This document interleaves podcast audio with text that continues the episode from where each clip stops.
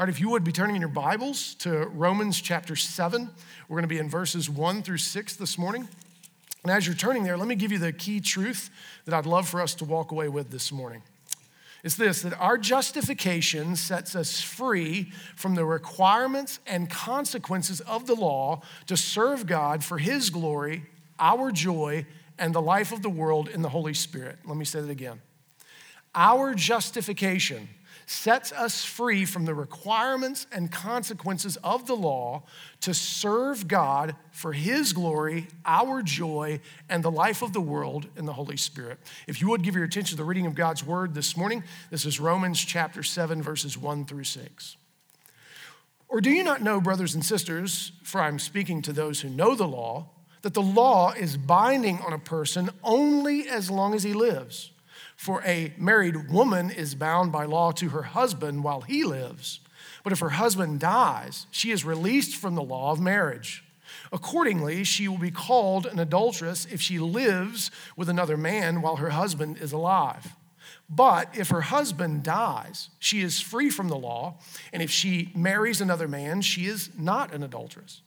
Likewise, my brothers and sisters, you also have died to the law through the body of Christ, so that you may belong to another, to him who has raised from the dead, in order that we may bear fruit for God.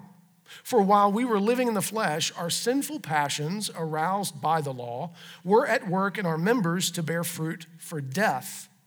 But now we are released from the law, having died to that which held us captive, so that we serve in a new way, in the new way of the Spirit, and not in the old way of the written code.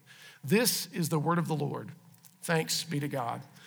now, it's important that we uh, make sure that we continue to recognize what Paul is, is, his ultimate project is, right? Remember, he is writing this letter to a church that had become divided. And it was divided along the lines of those Jewish Christians who had started the church, right? And, and the Lord had blessed the work of their hands. They had seen many Gentiles from the surrounding area there in Rome come into the church right? And these Gentile Christians were the new kids on the block, if you will. And the Lord, in His providence, uh, kicked all of the Jewish Christians out for a season so as to mature the Gentile Christians. And when the Jews returned in God's providence, they came back saying, Hey, we appreciate that you've kept our church, but we all know who's really in charge here because we are the people of the covenant. We were the ones who were given the law, and so therefore we know we are God's favored children. So, if you would, kindly take your back seat. And the Gentile Christians, they bowed up a bit and said, Well, that's interesting because if he loves you so much, why do he kick you out and let us take over? Right? We're the new kids on the block. We are obviously the ones that he sent you guys to, to, because he loves us more. So there became this vying for God's favor, God's love, and ultimately power. And at the center of that was the law. And so here Paul is trying to make sure that, that as he is trying to help them to see all of the wonderful and beautiful things that unify them, that they not try to go back to something that could only divide them. And it's very important that as we hear the word law, that we recognize what's not being said. He is not talking about the two great commandments, right? We're not set free from the need, the necessity, the gift, the opportunity to love God. We are not set free from the gift, the opportunity to love our neighbors as we love ourselves. That's not what's in view here. What's in view is uh, all of the old written code in which you were seeking to try to be righteous and pleasing to the Lord that would only lead to death. To love God and love neighbor helps lead to life, but that's only possible in and through our justification. It's a matter of primacy, but what he's trying to set them free from here is the predilection that runs through us all, which is to try to have something by which we can measure how we're doing and compare ourselves to each other. Now, having said that, let me ask you which are you more prone to? Are you more prone to legalism? Now, this looks like if you're a rule follower, a rule keeper, if you're the person who loses it when a bunch of people who hardly ever go bowling, you are losing your mind if people's toes are crossing the line. then you're probably prone to legalism, right? If you're the person in the board game that just absolutely loses it because you are just certain somebody took one more jump than they should have for whatever game it is you're playing, you're probably more prone to legalism. And then there's the other side, which is licentiousness, which is just a fancy word for I can do whatever I want. And maybe that's you. And what's interesting is how strict you are about being able to do whatever you want. You're a bit of a grace Pharisee which is fascinating. You demand that the whole world bow to your ability to do whatever you want. And so you uh, like to plead God's grace, but in a cheap way if you're not careful. And what's really interesting is the truth of the matter is we're both of these, all of us. Some you may just lean more to the other, but it depends on the circumstance. It's amazing how licentious legalistic people will get when they don't get their way, when the law doesn't work for them. It's amazing how legalistic, licentious people will get when other people don't do what they have by law said should happen. And so this tendency runs through all of us because at the heart of both of these things is self. At the center of both of these things is self is preeminent. And this is what Paul is trying to strike at the heart of. Is that if you make yourself the center of the universe, you can never be unified to God or to his people or to the way things actually were intended to work. You go against the grain of everything that was created by him. And so, what he's trying to do is set us free from this selfishness. So, as we turn back to the text, keep that in mind and recognize that this is the beginning, uh, chapter 7 is the beginning actually of a discussion about the Holy Spirit although he only gets mentioned here at the beginning and then he shows up quite a bit in chapter 8. It's very important for you not to lose the presence of the Spirit because this is Paul's discussion of the antithesis of the law to the Holy Spirit. If you try to read who the Romans 7 person is without that in view, you are going to head down some pretty weird hallways. So, but that's for another sermon. All right, let's turn back to the text. And notice how many times he's really hearkening back to chapter six, which we also have to keep in view. He says, Or do you not know, brothers and sisters, for I'm speaking to those who know the law, that the law is binding on a person only as long as he lives? Now he's pointing back here to Romans chapter 6, verse 14, when he says, You are no longer slaves to sin, you are no longer under the law, you are under grace. And so, what he's trying to get them to understand, and, and, and he's actually going to shift his metaphors here, which I think is actually very important. It's not without cause that he shifts it. He's going to shift from the language of slavery and commodity to the language of relationship and marriage, which is masterful on his part to get them to understand what he's emphasizing. And so he lets them know straight away hey, you have been set free from the law and, and that has occurred through death. And again, he's pointing back to in chapter six, uh, verses three and four, when he's talking about baptism, right? That we have died in and through Christ to, to the consequences, the wages of sin. We have died to the requirements of the law because Christ perfectly kept it. It's been fulfilled. Righteousness can now be given to us because of what Christ has done. You don't need to try to earn God's love anymore. You don't need to try to compare yourself. You've been beautifully and wonderfully set free to be who God has created you to be in all your limitations, in all your failures, in all of your giftings, in all of your quirks, in all of your weirdness and oddities you get to be who God has created you to be without having to worry about how you compare to anyone or anything else. That is a gift. That is insanely freeing. If you were to think about how much of your time and energy gets wasted on trying to compare yourself, how you view your body, how you view your beauty, how you view your intellect, how you view your most recent Wordle score, for God's sake.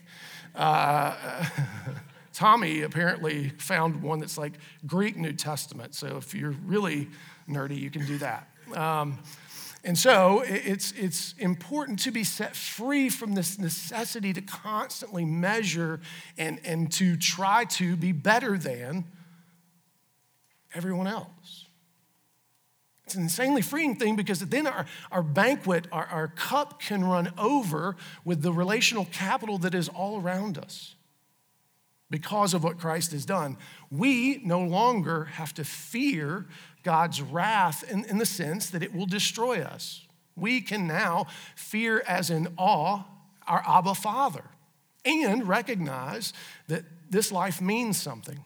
So notice he's going to pick up the metaphor here in verse 2. He says, For a married woman is bound by law to her husband while he lives, but if her husband dies, she is released from the law of marriage. Accordingly, she will be called an adulteress if she lives with another man while her husband is alive. But if her husband dies, she is free from that law. And if she marries another man, she is not an adulteress. This is very important that what he's saying is you cannot have the law and union with Christ as your identity. Right? He strikes at the heart of this in the book of Galatians, where the Judaizers, who I, I bet you meant well, I, I really think they, they were just trying to be holy. This is the, the root of all legalism that rises is we're, we're trying to take something serious, usually. And so the Judaizers, if you remember, were the, the Jews who told the converted Gentile Christians in Galatia, hey, it's great that you got Jesus, but do you have the circumcision? Do you have all the other Jewish stuff? And what Paul says is you don't need that. All of that stuff pointed to Jesus. Once you have that which is the reality to which it pointed, you don't need the shadows anymore. He also says this in Colossians chapter 2. It's very important that we recognize this because we have this tendency to want to go back, don't we? I've been reading Leviticus not just for fun, but as part of my Bible reading plan. And, and this time through, I am so struck by just how uh, embodied their worship was, how much they had to think about things, and how they so much of their lives was, was spent around trying to remain clean or be made clean. And I thought, man, that would be exhausting. This, is a, this would be exhausting in worship. In fact, um, I, I couldn't be your pastor because if you have a blemish, I've got one, two, three, four, 15, 20, or 30. You can't, and I can't grow facial hair, which is a real problem. So I couldn't be a priest back in Levitical times. But beautifully, Christ has made us all a kingdom of priests. We don't have to live up to all of that cleanliness and exhaust ourselves thinking only about uh, the negative side of the law.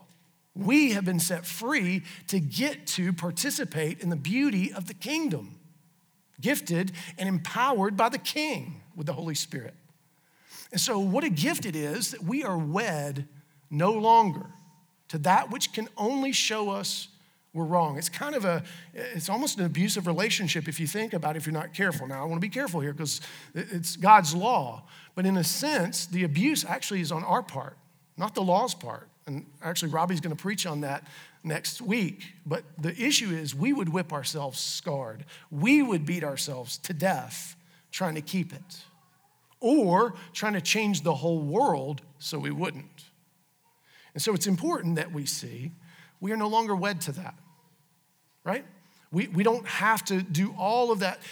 Jesus has made us clean. We have what all of those things pointed to. This is what the book of Hebrews says. You no longer have to make sacrifices. The book of Hebrews is all about the fulfillment, not the abrogation. If, if you just see these things as, no, they've just been swept away. No, they have been fulfilled. And this is the great glory of Jesus, to whom we are wed. We are wed to the person who has fulfilled all of this and has imputed to us his holiness, his cleanliness, his righteousness. What a gift that is for us to be wed. Why would we want someone else in that relationship? Why would we want something that's only going to take away from that glory and that beauty? And so, Paul goes on, picking up verse 4 likewise, my brothers and sisters, you have also died to the law, notice, through the body of Christ, not through anything you've done. You have died to the law in your justification. You have been made an heir. You have been made a son or daughter of the God Most High in and through the death of Christ. This is why it's so important for us to remember our status as baptized ones, to continue to return to our justification and remember all of its gifts, which we talked about last week. And he's telling them this is a reality. This is not something you continue to have to strain toward or to gain or to earn. It has been given to you. You have died with Christ. And it is a death that is required, right? We talked about this last week. You don't get to decide the consequences of sin. I know we'd love to. I know we'd love to try to decide what we think is holy and what we think is right and what ought to please God. That's not how it works. And we know that, but we continue to try to kind of go back to it. And so the Creator has determined these things are deadly, they will kill you. And what's interesting is we know it's true, right? We, we know so much of, of what we do is actually destructive to us but yet we continue to do it. I, I remember when I was a, a, a Coca Cola addict, almost said a Coke addict. No, that's a different, it's a different phenomenon. Both are deadly, by the way. Uh, but a Coca Cola addict, you, come on, y'all. You can, it takes battery acid off of stuff. Like you can clean your toilet with it because it's that corrosive, but you're like, nah, I'm gonna put it on inside. I, I'm pretty sure because I love it, it won't hurt me because I love it so much. Think about, think about what I'm saying right now. Because I love it so much, it won't hurt me. Hmm, that's just not true, is it? And I don't drink Coca Cola anymore because of Fit by 50. Uh, I'm on the whole 80 diet or something, I don't know. Uh, but it's, it's important that we recognize that just because we think something ought not hurt doesn't mean that it won't. That something ought not be bad doesn't mean that it's not. And the Lord has been clear about what is destructive to us. He has not made it a riddle. You don't have to go to Egypt and stand before the Sphinx and hope to solve the riddle and not be killed. He has made it clear what we are to be about. Don't forget what we heard from Micah. He's made it clear to us that we are to walk humbly with the Lord our God, and we are to, to love justice, and we are to, to be humble, and we are to love one another. That's clear. And there are things that are destructive to that. And praise be to God that He didn't just leave that as the only reality, the only truth, right? All this stuff that can kill us, all this stuff that we're guilty of, and yet He said, I will take that all on. Jesus said, I will bear the full weight of that so that you can be set free, so that you can walk in newness of life, so that you can taste and see that the Lord is good and participate in the remaking of the heavens and earth in eternity. We get to participate in that. That needs to move us more than it does. And so, notice what he says is the purpose for these things. Verse 5 For while we were living in the flesh, our sinful passions, aroused by the law, were at work in our members to bear fruit for death. It's the only fruit it could bear. But now we are released from the law, having died to that which held us captive. Notice that slavery language that he brings back in in reference to the law, that commodified, we were just a commodified thing under the law. So that we serve in the new way of the Spirit and not in the old way of the written code. And it's important that we see that, that uh, going back even to the end of verse 4 is that the whole reason we've been uh, raised with Christ to newness of life is, is so that we would bear fruit for God. Remember John 15 when it says that we are connected uh, to, to, to the vine, which is Christ. We are the branches. And it says in, in 15 8 that we are guaranteed to bear fruit for God. Can you, can you, can it be any more amazing than that? That if you who are in Christ Here's good news even though you don't always see it and you don't always recognize it for the glory that it really is, you who are in Christ are actually bearing good fruit for God. Now, better that you would be active in cultivating and knowledgeable of, not for the sake of your own favor, but for your joy. Right? For, for your tasting and seeing that the Lord is good. This is what we've been saved for. I am convinced that too much of what we know is only what we've been saved from, and I'm not even convinced we're all that knowledgeable about that. But that's where all of our energy and effort seems to go. What have we been saved from? And as if that were sufficient, right? That's the licentious folks who say, Look, I can do whatever I want because I've been saved from. Well, what have you been saved for? Well, to enjoy what I've been saved from. No, it's not what the Bible says. Not what Paul says here. In fact, you've been saved for God's glory. You have been saved for the purpose of bearing fruit in Him. Right? And we've talked about the many fruits this could be. It'd be worthy of us kind of considering again. You are to bear fruits in keeping with repentance. We have the great joy of being able to be thorough in our repentance. We need fear what no other person knows about us because God knows it all and has loved us in Christ and has cast as far as the east is from the west the sins we've committed. So, why am I worried about what you know? Why do I continue to try to clothe myself, as Isaiah 59 says, as with a spider's web, which is translucent and has a bunch of holes in it. Don't cover much. We get to be freed from shame and guilt that comes with it. That's some of the fruits in keeping with the prince. We get to bear the fruit of the Spirit, which is love in all of its many forms, as we uh, learned some uh, a couple of years back. Right? We, we get to bear eternal fruit stuff that matters so that nothing is meaningless, so that you, we will get a chance to, in the new heavens, new earth, take joy in seeing what the Lord has done in and through us. What a gift that will be.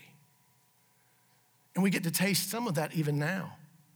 So you have been saved for something, to bear fruit for God's glory and to walk in the Holy Spirit. Now, remember from our sermon series on the Holy Spirit and the Gospel of John, which is where there's the, the most that we get about the Holy Spirit's person and work. Unfortunately, most of the time we want to jump to 1 Corinthians 12 uh, and, and just do all the whiz bang stuff instead of actually understanding foundationally who, who is this Spirit so that it affects how we view the gifts that He grants to us. And so in John, if you remember, the Spirit serves uh, three basic functions four, uh, really, uh, but that's actually going to come up in Romans 8. But the three are he always exalts Jesus. So, how will you know if you're bearing fruit that is glorifying to God? How will you know? What should it do? It should always glorify Jesus. Always.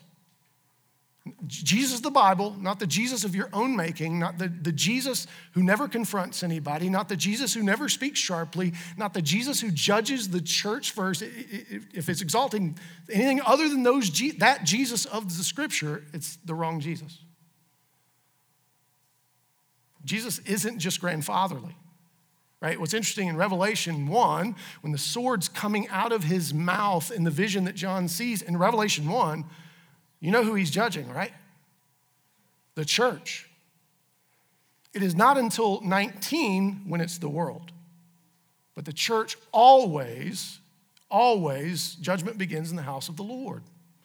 Now, that is actually a good thing for us. It helps us to grow and look more like Jesus. So if you if you if you only think that it exalts Jesus if if if it's fun for you, you're wrong. And sometimes suffering is part of the exaltation of Christ. And the Spirit convicts of sin. He humbles us. He helps us to see who and whose we are. He helps us to see that we don't know it all. He helps us to see that we are still a mix of saint sinner, which is what Paul is getting to here in 7. And he also guides us. So when we have a question, we don't know which way to go, and we need wisdom, we have the Holy Spirit dwelling in us. Now you may say, yeah, but he don't, he don't really text or send emails, which would be nice. No, he doesn't. But what he does do is point you back to the word and helps to call forth what you've been cultivating, right?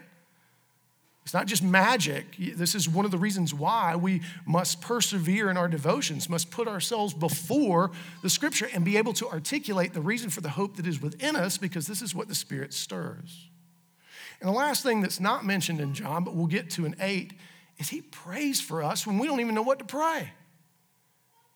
That's good news for all of us prayerless wretches. Because there's days I don't even know what to be looking out for. I don't, I don't even know what's coming. I don't know what to ask for.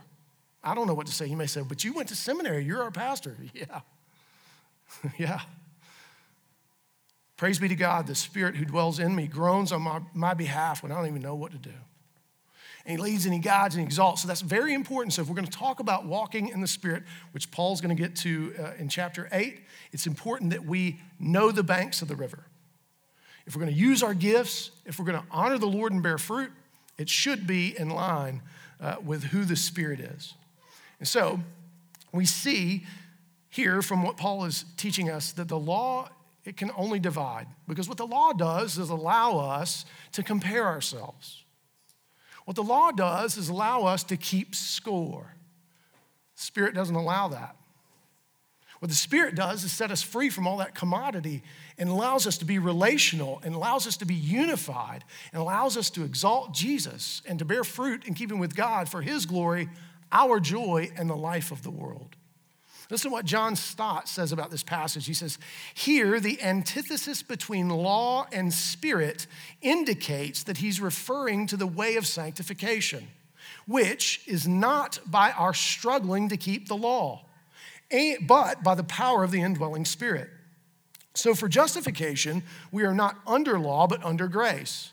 For sanctification, we are not under law, but led by the Spirit.